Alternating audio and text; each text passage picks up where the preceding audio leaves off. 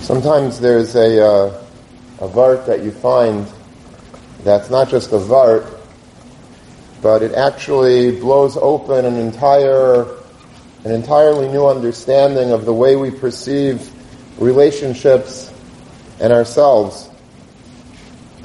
And such a vart is found in this week's parsha, Parshas Vayetze, where in Perek Chaf-Tes Pasuk Lamed, the Pasuk says, Vayavai Gamel Rachel, Vayav Games Rachel Mileah. Yaakov Avinu first takes Leah as a wife, as we know, and then shortly thereafter he takes Rachel as a wife. And the Pasuk shows the difference in the way that he related to Rachel versus Leah. And it says that he loved Rachel more than Leah. Vayav Games Rachel Mileah. And the Pasuk continues, and then the next Pasuk says, Vayar Hashem Kisnua Leah. Hashem saw that Leah was sinuas, Leah was hated. And as a result of that, he allowed Leah to be pregnant, and the Psukim continue. And then the Pasuk later says, additionally, Kishama Hashem Kisnua Anoichi, that Leah thanks HaKadosh Baruch Hu because he recognized that I was despised, that I was hated by my husband, and therefore he granted me the gift of children. And what's obviously very difficult with these psukim is that the psukim seem to indicate that Yaakov hated Leah. But when we examine, not even so carefully, when we just have a very superficial glance at the pasuk that describes Yaakov's feelings for Leah, it never says that he hated Leah. It says that he just simply liked Rachel better than Leah. Vayav Games Rachel Mileah. It says that he loved Rachel. He didn't say he just loved Rachel. He loved Rachel and Leah. But he loved Rachel more than Leah. And yet, automatically, the pasuk seems to segue into, and Hashem saw that Leah was snua. Leah was hated. Where did Hashem see that? And Leah herself said, Hashem saw that I was hated. That didn't happen, though. And this is a very basic question that we should all have when we're reading these psukim, when we're learning this parsha. And I didn't see anyone talk about it except for Rav Schwab. And Rav Schwab, in his classic sefer, Ma'ayan Beis HaShoeva, he draws the obvious conclusion from these psukim. But it's not just a conclusion to understand these psukim. I think it's a conclusion that really explains very deeply the human nature, human psychology, and it has ramifications far beyond this parsha, but it really extends into every single element of our relationships and our lives. And so we're going to say Rav Schwab's vart, and then I'm going to just sort of elaborate on it and try to flesh out all of the various byproducts of this vart and try to really understand how we can improve our own behavior in life and how to be better people from it. Rav Schwab's conclusion from this obvious transition of the pasuk from the fact that Yaakov simply loved Rachel more than Leah, and then the reaction, Hakadosh Baruch Hu, Leah, that she was hated, which Rav Schwab also says is impossible to say that Yaakov Avinu hated somebody. How would he hate somebody? Like Sisna Zafichabu Vavach, you're not allowed to hate anybody. And there are dinim when it comes to your spouse. You're supposed to love your spouse. You're supposed to honor your spouse, respect your spouse. I don't think that Yaakov Avinu in any way would ignore those chazalim. Yaakov Avinu, if you would have seen what was going on in his relationship with Leah, he probably was the greatest husband that anyone ever knew to Leah. So what does this mean that Leah felt hated? Zokt Rav Schwab that you must say, there's no way around this, you must say that if you have two people in front of you, you have two wives, and you love one of them more than the other. You love both. Make no mistake about it. I love both A and B. But if I love A more than I love B, then B will interpret that, will perceive that, will believe that you hate her. If you love somebody else more than you love her, that is tantamount to sinah in her mind. Not from Yaakov Avinu. Yaakov Avinu loved both of them. But the fact that Yaakov Avinu loved Rachel more than Leah, in Leah's mind, that translated into the fact that she didn't see it like, he loves me, but he loves Rachel better. No, he hates me. So much so that Hakadosh Baruch Hu says, oh, I see that he hates Leah. Leah herself, he hates me. Because that's human psychology. Human nature, human psychology means that if I see that you like somebody else better than me, that means that you don't like me. Not that you like me, but I'm second place, I get the silver medal. I get no medal, I have nothing. Klape, you, me, we don't have a relationship, we have a negative relationship because I see that you like somebody else better than me. That's a fantastic chiddush that Rav Schwab says. That's not Sama chiddush. That's a fantastic chiddush. Because we're going to see now that this is very common. Even for those people that don't have two wives, it's still very common in many, many elements of our daily living, how we're doing this ourselves to other people, and how we ourselves very often are subjected to this type of playing favorites, preferential treatment, and how that really very much shapes and forms our experience throughout our life. So let's discuss first the local issue of marriage, which may not be pertinent to anyone in this room, maybe one or two people in this room today, but maybe people out in Torah anytime. It is nagea to, and but more importantly, it's nagea to all of us in the future. So it's very common when it comes to shalom bayis that there are difficulties, there are tensions when it comes to relationships in marriage. And the reason for that is because we have other interests. A man has other interests besides just his wife. He has interest in learning. He has interest in his business. He has friends. He has family members. He has parents. He has siblings. He has children. He has hobbies. He has, he likes maybe sports, etc. Women also, this is a shmooze for women also. Women also have other things besides for their spouse. They have classes that they like going to. They have friends that they like spending time with. They have other interests. They like maybe following the news. They like entertainment, music, whatever it is. Everybody has their own things besides for their immediate spouse. And that's fine. That's healthy. That's normal.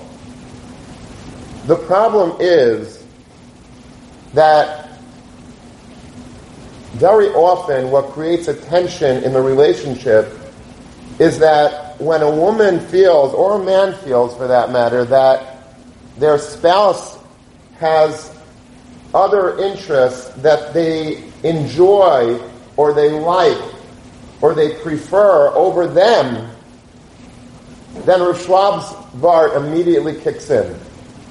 We don't realize it. We think, no, my wife knows that I like her or that I love her, but she also understands that I like other things. I have friends. I like going to play ball. I like going on vacations with my friends. So that shouldn't encroach on our marriage. That shouldn't encroach on our relationship. She understands that she's one element of my life, and then I have other elements of my life, and I love all of them. That's great. But Rav Schwab's Vard is saying something very fundamental, and that is that if you are loving or preferring the other interest that you have over your wife, that's a problem. Because in your wife's mind, or if the woman is listening to this, in the husband's mind, it's tantamount to an act of disloyalty, disliking, sinna, disrespecting, because you have shown preferential treatment to something or somebody else over her or over him. It's not just merely, I like both. Yeah, I like spending time with you, but I also like spending time with my friends. I like, I like going out with you, but I like going out with my friends. I like spending, a nice day with you, but I also like watching football on Sundays. And you have to understand that I like both, but if she feels that you like the watching football on Sunday better than you like her, that's not good, because that means, that translates in her mind as meaning that you hate her. It's a very big chiddush. And that's how Rav Schwab takes such a strong, powerful lesson from these simple psukim that we might have even overlooked as we were being Mavisedra, but it's so powerful, it's so fundamental to human psychology. And it blows open the entire world of understanding relationships. Unless you are showing your spouse that he or she is the most important, most valuable person in the world to you, then you got problems. If they know that you are a number one on their list, and plus you have other interests, but those other interests pale in comparison to them, that's okay. But if they are led to believe, even momentarily, even briefly, that you have a better time with other people, that you enjoy other people, you enjoy the other hobbies that you do more than them, then that's like the Rachel Leah equation, that by showing preferential treatment, by showing more love to a Rachel over a Leah, Leah interprets that as if you hate her.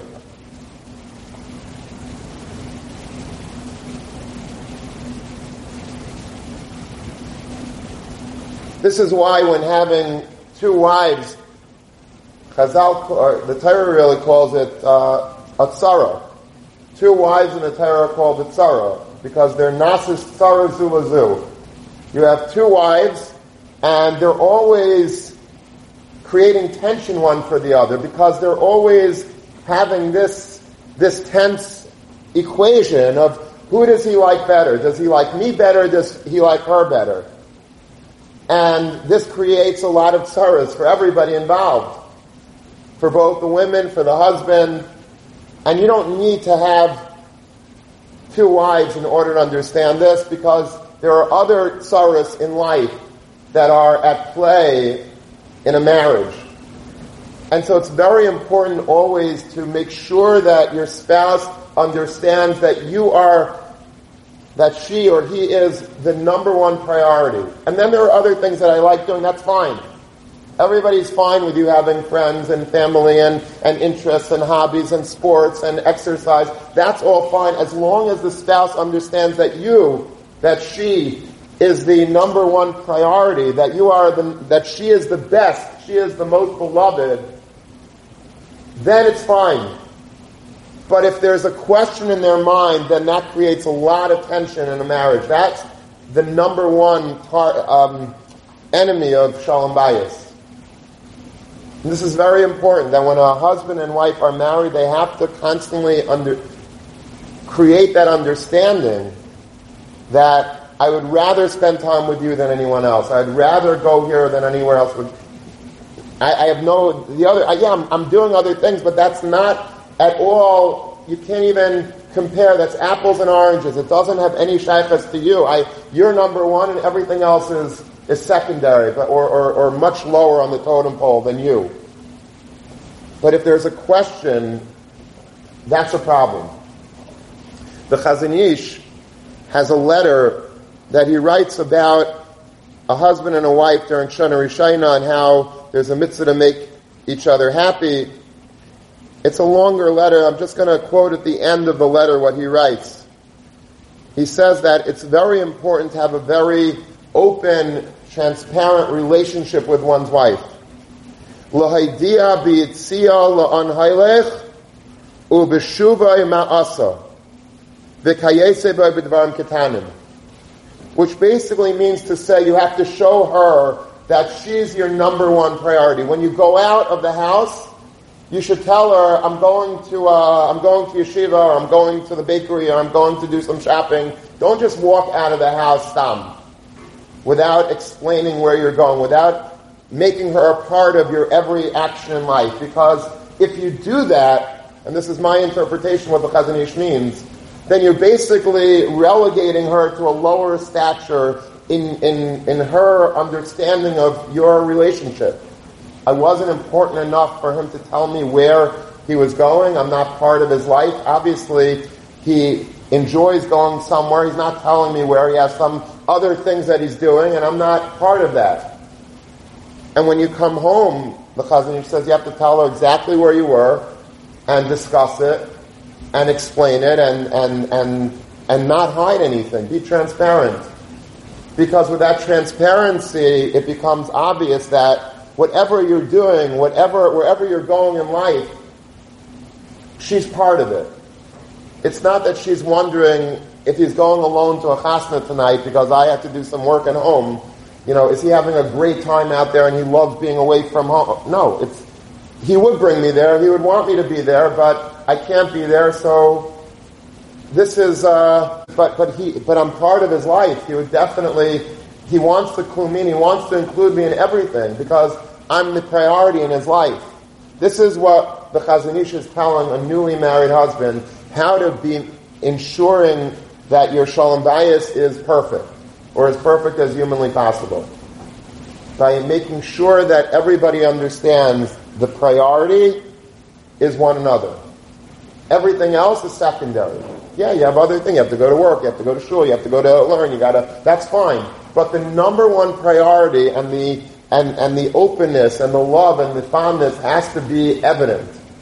And if it's questioned, and if it's like, does he really like something else more than me? If that comes into play, then that is not just, well, okay, he loves me, but it's sinna. It's nothing short of he doesn't like me. He doesn't want to spend time with me. He prefers other people than me. Or she prefers to spend time with her friends over me. This is a very fundamental yesod that Rav Schwab is telling us. And it's really true, not just in marriage, but it's true in every single relationship that we have. Let's go through a few of them, because it's very important. Whenever there's two people that or two beings that I am relating to both, I have to make sure also that there's not a clear favorite. Even if I subconsciously do prefer one over another, I can't show that because the Rav Schwab Bart is going to creep into that relationship. We see this very early on in the Torah. During Sheshes and Bereishis, there were two bodies, two ma'ares. There was the sun and the moon, and they used to be the same exact size. But the moon said, "Hakadosh Baruch Hu, a good taina." He wasn't trying to be gaivadik or mean. He just says that it's not appropriate that two kings should wear the same crown. In other words, there has to be somebody that's the boss. You can't have, two equals. Hakadosh Baruch Hu wanted them to be equal, but he said that, no, you can't have two equals. So HaKadosh Baruch Hu said, fine, you go, go and reduce yourself. Meaning, he made the moon the smaller of the two bodies. And then, there's a Gemara in Chulin, that says that HaKadosh Baruch Hu felt bad, Kaviyachal, that he did that. And he says, Heidiyu alai chatas. Every Reish Chodesh we bring a chatas, That's HaKadosh Baruch Hu's Chatas, Al Shemiyatzi Es HaLavanah. Because I diminished, I reduced the size of the Lavanah, I have to atone, Kaviyachol, for that action that I did. Very shver gemara. What does that mean? HaKadosh Baruch Hu needs to atone. HaKadosh Baruch Hu had a cheshbon. He made two things equal, and then he minimized one for a reason, and that's it. That's the end of the story. What does he have to atone for?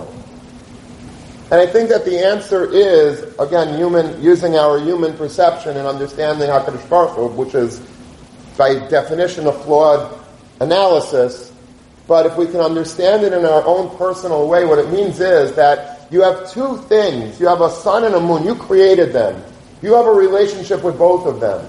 It's your job to maintain an equal footing for both.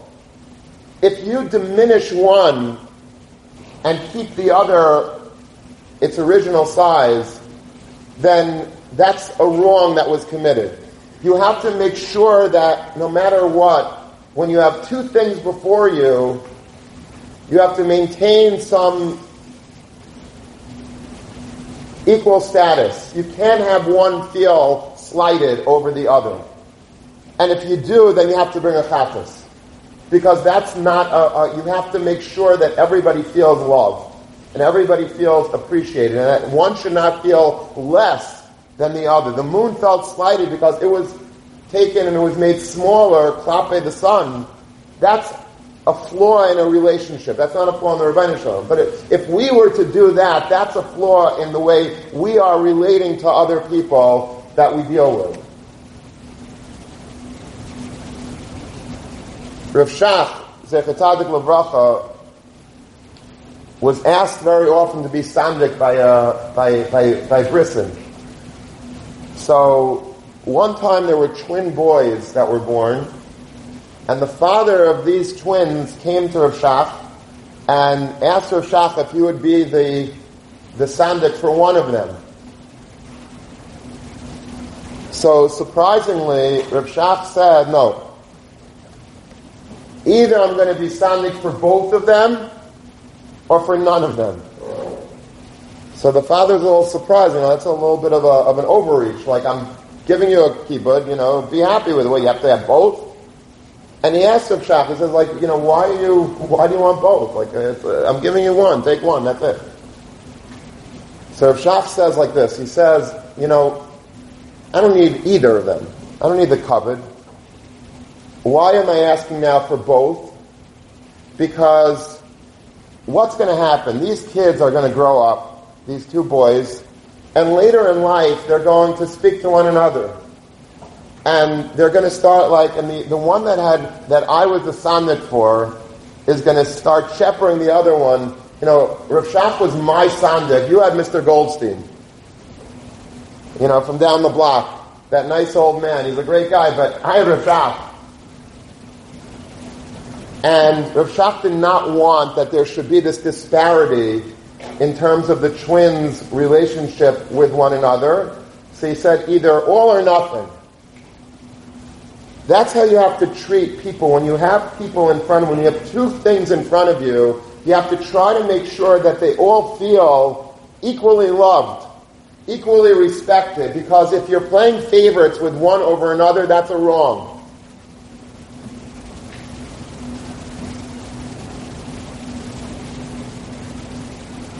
This is especially true, of course, when it comes to raising children. When it comes to raising children, let's say you have two children, just to make things much easier, and each child needs love, deserves love, needs attention, and very often, I think we can all relate to this, a parent has, let's say, a favorite. Even if they don't really have a favorite, but sometimes there's just a natural closeness that a parent has with one child over another child. It's natural. Maybe one child you can learn better with, one child is maybe looks like you more than the other child, one child is more in tune with your likes, with your hobbies. But there's one child that you're maybe playing favorites to, and the other child less so. This creates tension in the relationship between the two children, between the less like child and the parent. The obvious example of this is from Yaisov Tzaddik. Chazal tell us that because Yaakov Avinu gave Yaisov and his Ksainis Pasim a little bit extra silk. Just a little extra. It wasn't like it was just a little mishkal shtei milas, I think the Gemara says. It was like a very, very slight amount of extra silk, extra colored silk that Yaisov got in his tunic, in his garment, over the brothers. So the brothers had this hatred. They threw him into the pit. They sold him down to Mitzrayim. We all went down to Mitzrayim. Klal Yisrael as a nation went down to Mitzrayim because of this one episode. Did Yaakov Avinu hate the other children? Chas v'shalom. Yaakov Avinu mitasei shlema is the chiyur sheba'abes. He loved, just like he loved Rachel and Leah, he loved every single one of the Shiftei Ka. All the children were beloved to him. Practically equally, probably mamish equally, but there was a microscopic preference to Yaisov. He loved Yaisov a little bit more than the other brothers, or he showed preference a little bit more with that microscopic amount of silk that he gave him extra. The brothers didn't say, okay, Tati loves all of us, but he happens to like Yaisov a little better. He's the Ben Zakunim. No, that's not how they saw it. They saw him as a threat to them and their relationship with Yaakov Avinu. They saw him basically by Vayar Hashem Kisnua. It was not just I like them, that I like Yaisov a little more. All they saw is that he loved Yaisov and he didn't have much interest in the rest of them. That's the way maybe it was interpreted. And this is the way it is with all of us. When we have children, we have to make sure that every single child is felt, that they're equally loved. I don't have a preference between children. And children, often, I remember when I used to, walk with my father, Alba Shalom, I used to ask him, who do you love better? Come on, you like me best, right? And my father used to say, which finger do I like better? Which finger? Tell me which finger I like better on my hand. Now, I knew he really liked me better, but the bottom line is that, that's the way a parent at least is supposed to present to a child that I love you all equally. That doesn't mean to say that you're all carbon copies of each other and that I have to, whatever I do for one, I do for the other. Because I could play ball with one kid and then I could listen to music with another kid and I could take a walk with another kid and I could go to a ball game with another kid. But every single child has to feel that they are equally loved in the eyes of their parents. And if you don't do that, and you play favorites, and it's clear to the other children that you like one over the other, then that's a very big problem. That's not just the problem that you like one more than the other. In their mind, you hate them. And it's true. I think we can all relate to this. This is something that's not only Nagaya children, but very often it's Nagaya with Talmidim. And Talmidim are like children, or they should be like children. Talmidim are like Banim. And I remember very clearly, and maybe this is like group therapy for me, but I remember clearly when I was a kid, so I was in a class in my elementary school, and there was a boy in my class who the Rebbe loved. Rebbe loved. I think we all can relate to this. Maybe you were the actual boy that the Rebbe loved, or maybe you remember that there were, another guy in class, but there's always, sometimes the Rebbe is really not good at masking who he feels, is his favorite. And it's understandable almost because, there are certain boys that just, they really do their homeworks perfectly and they raise their hand properly and they always have the right answer and they always just look a certain way and act a certain way. But there was one kid that I remember, the Rebbe always loved, and I remember how it bothered me a lot. I didn't just say, Rebbe likes him better, but he likes me also. I felt like he didn't like me. Mamish Rav Schwab's Vart coming to life. And it's a problem. a Rebbe has to make every single Talmud feel that they're equally loved. I love all my Talmudim equally. And if I'm not conveying that, then that's a very big chisaron in the Rebbe, because that means that Talmudim are walking around yeshiva, or they're leaving yeshiva after that, and they feel that, my Rebbe didn't really like me. And that's not true. But it's the Rebbe's fault if the Rebbe is not making every single Talmud feel like amazing and feel like that, that he loves them, and he loves them the best or equally to everybody else, then it's a big problem. Because it's not just that there is a little bit of extra ava, it's sinna in the eyes of the other Talmidim.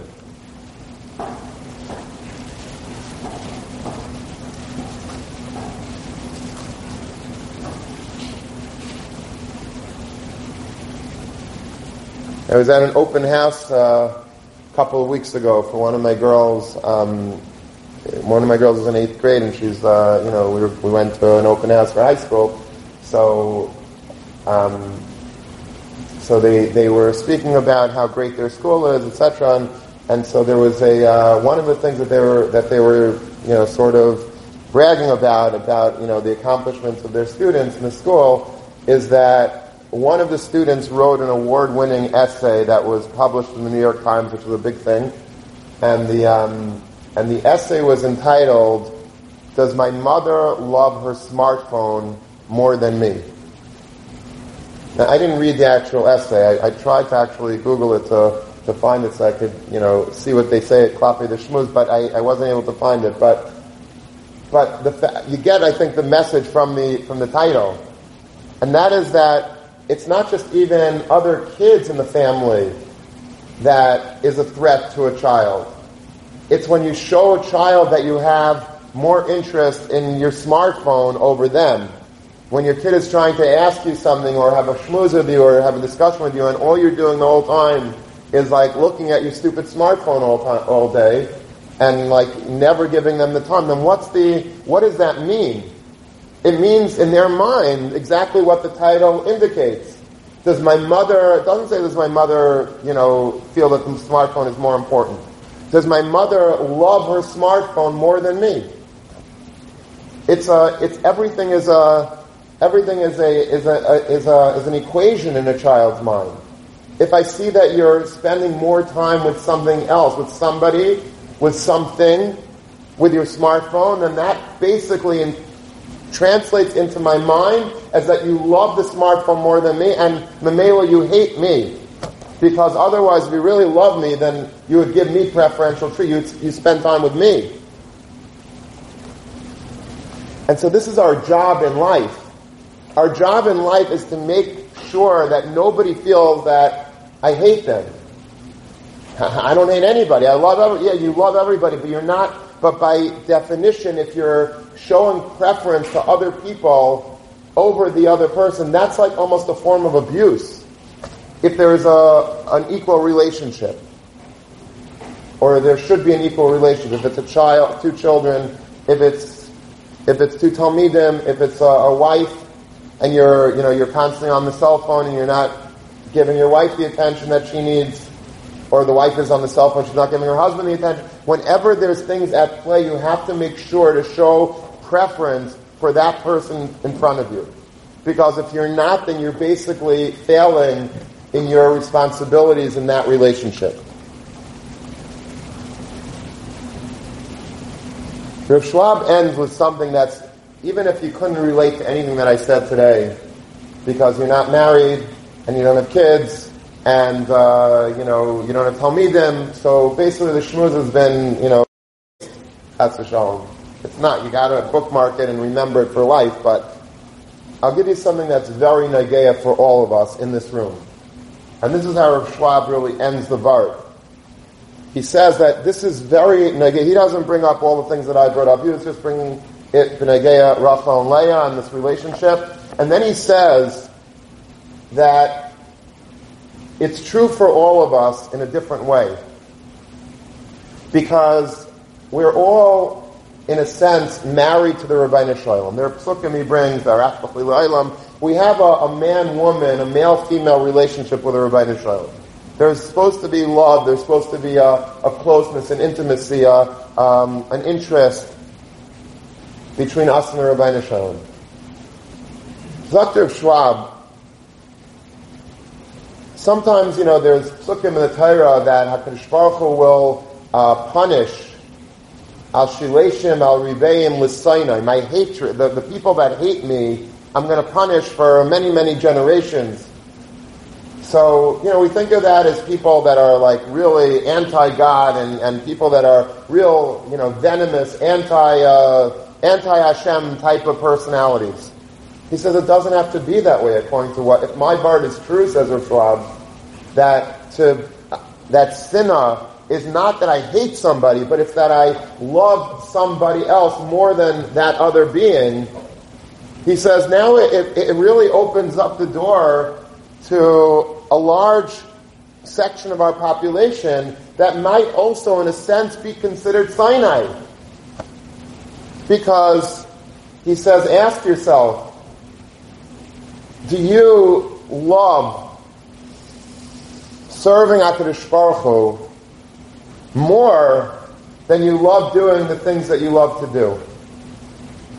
If you love the Rabbeinah Sholem the most, if he's the most closest being in your world, and you wake up in the morning, my darling, and you're jumping out of bed to serve him and to be with him and to be close to him and to get tremendous aliyahs and hasagas and that's amazing. Then you love HaKadosh Baruch Hu. But if you show HaKadosh Baruch Hu, says Rav Schwab, that you prefer other things over him, that's a problem. That shows HaKadosh Baruch Hu that Rahman al-Islam, we might not be people that are not Sinai. We might be Sinai of HaKadosh Baruch Hu if we prefer other things over him. And we have to ask ourselves, Rav Shach says, you have to be petrified over this question, because this is an existential question that we have every single day we have to put to ourselves. Do we really love serving HaKadosh Baruch Hu more than anything else in the world? Every day we wake up in the morning, we want to stay in bed because we like sleep. Do we like sleep more than going to davening? That's a question that we have to weigh every single morning. Most of the time, Baruch Hashem, we jump out of bed, but not always. Sometimes we like staying in bed. Sometimes instead of going to Seder, we like to, stay in our rooms and schmooze or go to a game or whatever. Somebody told me that they woke up very early on, I was in Eretz Yisrael, but somebody told me that, on Black Friday, which was last week, and all the malls are running huge sales, so somebody told me they woke up very early in the morning, like 6 o'clock in the morning, and they Ubered to, Roosevelt Field or something, and they got great deals, and I said, that's a very dangerous thing you did. I said, why? Uber is Satan. And I said, not Uber. I said, because you're going to have to give a din b'cheshbon someday. You wake up every day late. Every day you wake up late for davening. You come to yeshiva, you roll in at 9:30, and, you're davening in that room, and, whatever.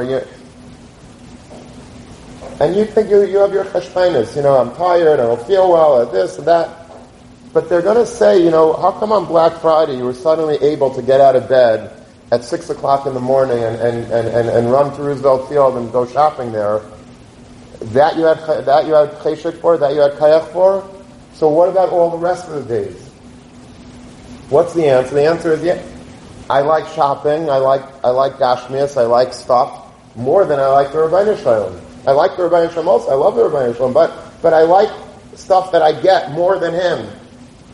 I like going on vacations more than him. I like playing ball more than him. I like watching movies more than him. I like surfing the internet more than him. I like sending emails and that's a scary thing, because what you're basically saying, it's not that you love those things more than him. You love those things, and it might translate into Rahman al-Islam Sinna. If this definition is accurate, and the Torah's definition is always accurate. There's a vart in Parshas Kisavai, a very similar vart. All the teichacha of Parshas Kisavai, terrible things, the worst atrocities that man could ever fathom unleashed against Klal Yisrael. Why? What did we do wrong? So the pasuk says, famous pasuk, because he didn't serve HaKadosh Baruch Hu happy. You served him, but you didn't serve him happy. But the pasuk says at the end of that pasuk that no one quotes, Meirov Kol. So the simple definition of that pasuk is that from an abundance of good, you had it so good. I gave you so much gashmias. You had food, and you had shelter, and you had friends, you had family, you had health, you had everything good. Everything was I gave you. I served you on a silver platter. Everything good, and you still didn't serve me. The simcha of tov lev. You weren't able to find inside of you that simcha to serve me happy. But some of the Mefarshim say that the taich in that pasuk is tachas asher lo avadetas Hashem lekecha b'simcha v'tov levav meirov kol. You weren't able to have the same happy. You served me maybe with happiness, but it wasn't the same happiness as Meirov Kol that you showed to other things. Everything else in life that you enjoyed doing, you did it with such a geschmack. When you had to wake up to go on a vacation, you woke up and it was with you took a shower and you shaved and you're on that plane early in the morning and you were so excited to do that. You were so excited to go to the Super Bowl. You were so excited to go shopping for your clothes or to... Things that you wanted to do, you did it with such a geschmack. And then look at the way you put on your talis and tefillin in the morning. Look at the way you took your lulav and esrog on Sukkot. Look at the way you ate your matzahs on Pesach. You did it okay, but it wasn't with that same brand, with that same enthusiasm, with that same geschmack. And we look at it like, okay, but I did it and I did it okay, so what do you want from me? But from the Rabbeinah Sholem's perspective, if we have a close relationship, ki ish v'isha, I expect to be your number one priority. I want you to love doing things for me because you love me and you love me best.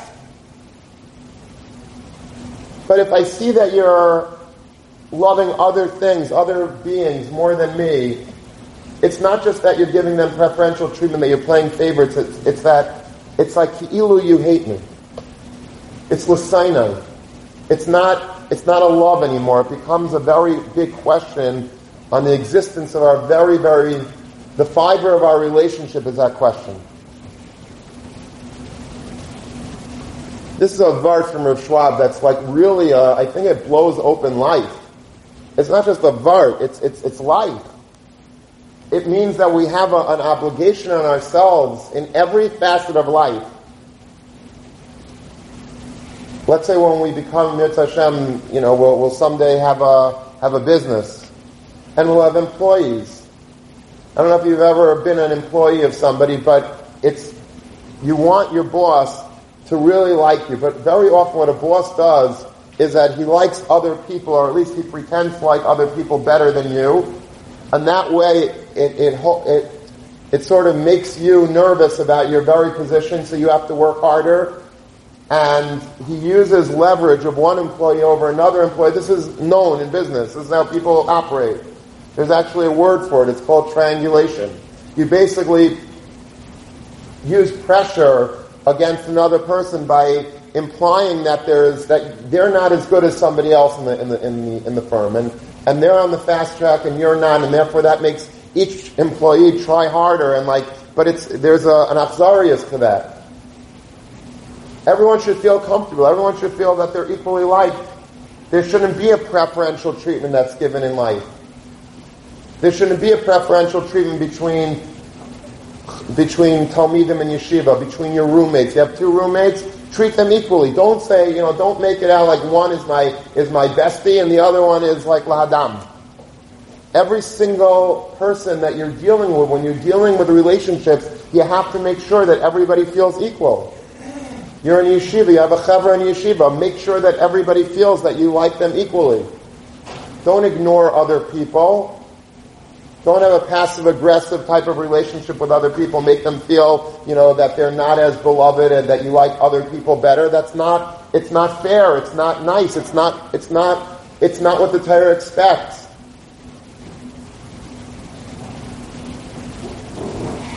This is Yisayt Shabi Yisaydis. This is Bein Adam L'Chaber 101. Now when you have people around you, you have to make everybody feel equally important, equally beloved. Had Yaakov Avinu done that with Yaisov and the Shvatim, had he not given that little, we wouldn't be in Mitzrayim. We'd probably, there'd be a Beis HaMikdash in Yerushalayim. We'd all be there. These are little things that are very, very, have far-reaching effects. Children, if you're not treating them like with as much love as you're treating other siblings, they go through a life of therapy. They have to go literally to therapy the rest of their life to try to come to terms with why my parents didn't give me that same love as they gave Chaim. It's an amazing thing. You don't see that as a parent, but that's the reality of a child. That's the reality of a Talmud. That's the reality of a wife, of a husband.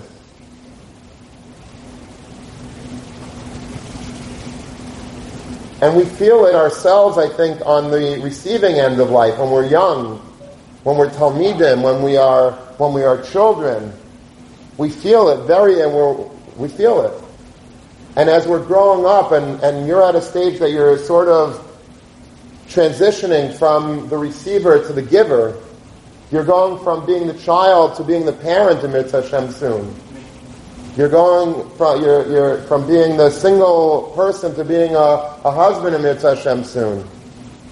And, and doing that with employees and with people around you, this Vart from Rav Schwab is foundational. And the better that we're at it, it's a struggle, it's a challenge, because, as a parent, I can tell you that I really do love all my children equally, but in different ways, and sometimes it's very important to show each child individually and to say to them that, how much you love them. But sometimes it's not good enough. Sometimes they just still feel that there's somebody else that you like better. And that's your job, to make sure that they never, chas v'shalom, feel that way.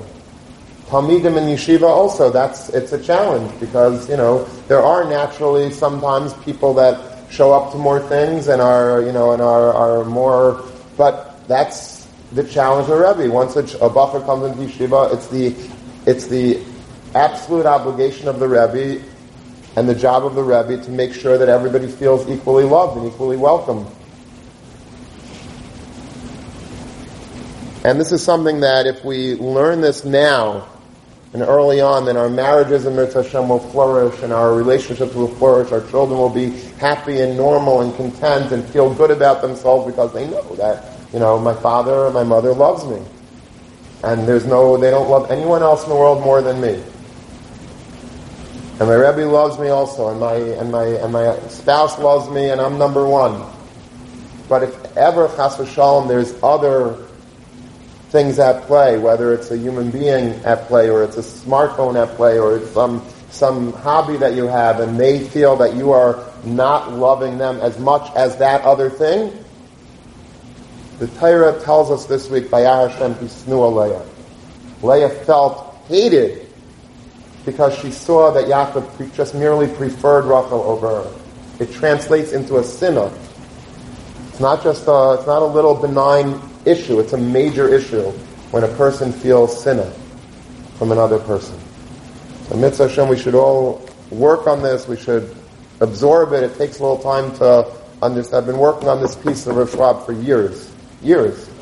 When I saw this piece from Rav Schwab, it was probably 15 years ago, and it made such a profound impact on me then, and I have said it over in Shalom Bayis Vadin, and I never said it, I don't think, in a shmuz, but I've been working on it. I've been trying to really come to terms. It's a very deep yisayit. I'm saying it like a davar pashut, but it's really deep, and it's real. And it's something that it's nageya to us every single day, whether we realize it or not. Every human relationship that we have, this is very much on the forefront, on the front burner. And the more that we're cognizant and we remember the Svart of Rav Shach, and we tell it over to other people, and we remind other people about it, and we remind ourselves about it, the greater our life will be. The greater our families, our work environments, our rooms, our yeshiva, our marriage, our everything is going to be great, because I know how important it is to give every single person that I come into contact with that feeling that they are a number one to me. If they feel that they're B2, you might think, okay, you're a tzaddik. At least he's in your... No. You're not a tzaddik. Because you're making him feel less than somebody else. Making somebody feel less than somebody else, it's probably better that you have zero relationship with him than you have that semi-relationship with him. You're not doing a chesed to somebody by making them feel like, okay, you're in my favor, but you're not my bestie. That's a terrible avla. Because that person doesn't feel, okay, Baruch Hashem, he likes me, but that's not the way it works in human mind. The human mind translates that. B equals Z. There's A or there's nothing. And so it's our job to go and make every single person that we touch in life, that we come in contact with, that we deal with, make them feel like they are everything to us. Don't ignore anybody. Don't give people short shrift. You're speaking to somebody. You take him. You look at him in the eyes, and you give him everything that you have. B'shas Maisa. Give him your full attention. And sometimes this is very nageya. I think it's a really good example. Before chasanim get married, so I very often give them what's called a chasan shmuz. And then they discuss, in general, things, and then the marriage itself, the wedding. Different things in the wedding. But one thing that I try to really impress upon the chassan is that you're dancing in the circle, let's say the first dance, and so you first you dance with parents, with in-laws, with siblings, and then rabbeim, and then the friends come in. A lot of times when you're dancing one-on-one with your friends, you're basically, you have an obligation. You want to dance with all your friends. You have 50 friends, let's say, in the circle around you. And while you're dancing with every friend, you're looking over the guy that you're dancing shoulder, looking who the next carbon is to bring into the circle to dance with. Oh, my roommate's there, and the shotgun is there, and my chavrusa is there, and but basically when you're dancing with that friend, you're not making eye contact with them, you're not saying anything personal to them, you're just basically, you're using them like a rag doll, and then you throw them when you get the next rag doll in. When you're dancing with somebody, they came to your chasna, they're your guest, you have to be mechabed them. And you have to look them in the eye while you're dancing with them, give them a smile, say thank you for coming, or whatever you want to tell them, but make them, it could be 3 seconds, but make them feel that at that moment, they are the only thing that you have on your mind. You're the chassan. You have a lot on your mind, but make them feel for 3 seconds of your time that it was meaningful for you to have come to my simcha, and I appreciate it. And then you go to your next friend, do the same exact thing. But what happens very often is, and it happens to me, sometimes I'm dancing with a chassan or a friend or whatever, and they have zero, focus on me. They're just looking at the next guy, at the, who else did I not dance with? That's not a mitzvah, that's an aveira. What do you make me feel like garbage? And there's a dance at a chasna, and then there's a dance of life. And the dance of life is, are you spending meaningful time with everybody that you're coming into contact with, or are you giving them short shrift and ignoring them and looking over the proverbial shoulder to see who else is in the room that maybe is better serving me if I spend my time now with them? So I don't know if I should sit next to this guy tonight on Friday night, because I could maybe sit with cooler guys at the next table, or whatever. You get the picture. Every single person that you're coming into contact with, it doesn't matter whether it's an employee, it doesn't matter if it's a custodial staff person, or a rebbe, or a friend, or a sibling, or a child, or an old person, you have to make sure that they understand that right now They are a number one. They are the top priority in your life. When you're speaking to your parents, speak to them with your whole heart. Don't, like, a lot of times I find myself doing this also. You know, you speak on the phone with somebody and you're like, while you're on the phone, you think you're doing a mitzvah of, like, speaking to somebody. And then, but you're really, your attention is elsewhere. You're like, you know, you're looking at the computer, you're looking at the news, you're looking at, you think you can multitask, but they know that you're multitasking when you're doing that. People know when you're giving them their full, your full attention when you're not. And when you're not giving them the full attention, they feel like you're dissing them. You're not into them. You're ignoring them. And when you're ignoring them, then they feel snua. Because you're obviously giving preference to something else. And if you're giving preference to something else instead of me, that's sinner. It's an amazing thing. And it's so true. I think we can all relate to it on some level. I don't think anyone could deny that when you feel that somebody likes somebody else better, then that hurts. We might not call it sin, or we might call it something else, but it hurts. It stings. And so we don't want to make anyone hurt. We don't want to hurt anybody else. If we want to really be the human beings that the Rabbeinah Sholem wants us to be, we have to make sure, and it's a hard job, we make sure that whoever we're dealing with knows that we really like them a lot. And we don't show, at least not in front of other people, that we prefer other people over them. This is a Yisayt Sheb Yisayt, it's the Aleph phase of life. And this is a vart that we find straight from the parasha, ripped from the headlines, that's really so relevant on a daily basis and can literally change the entire complexion in Mirza Hashem of our life with type. Have a good Shabbos.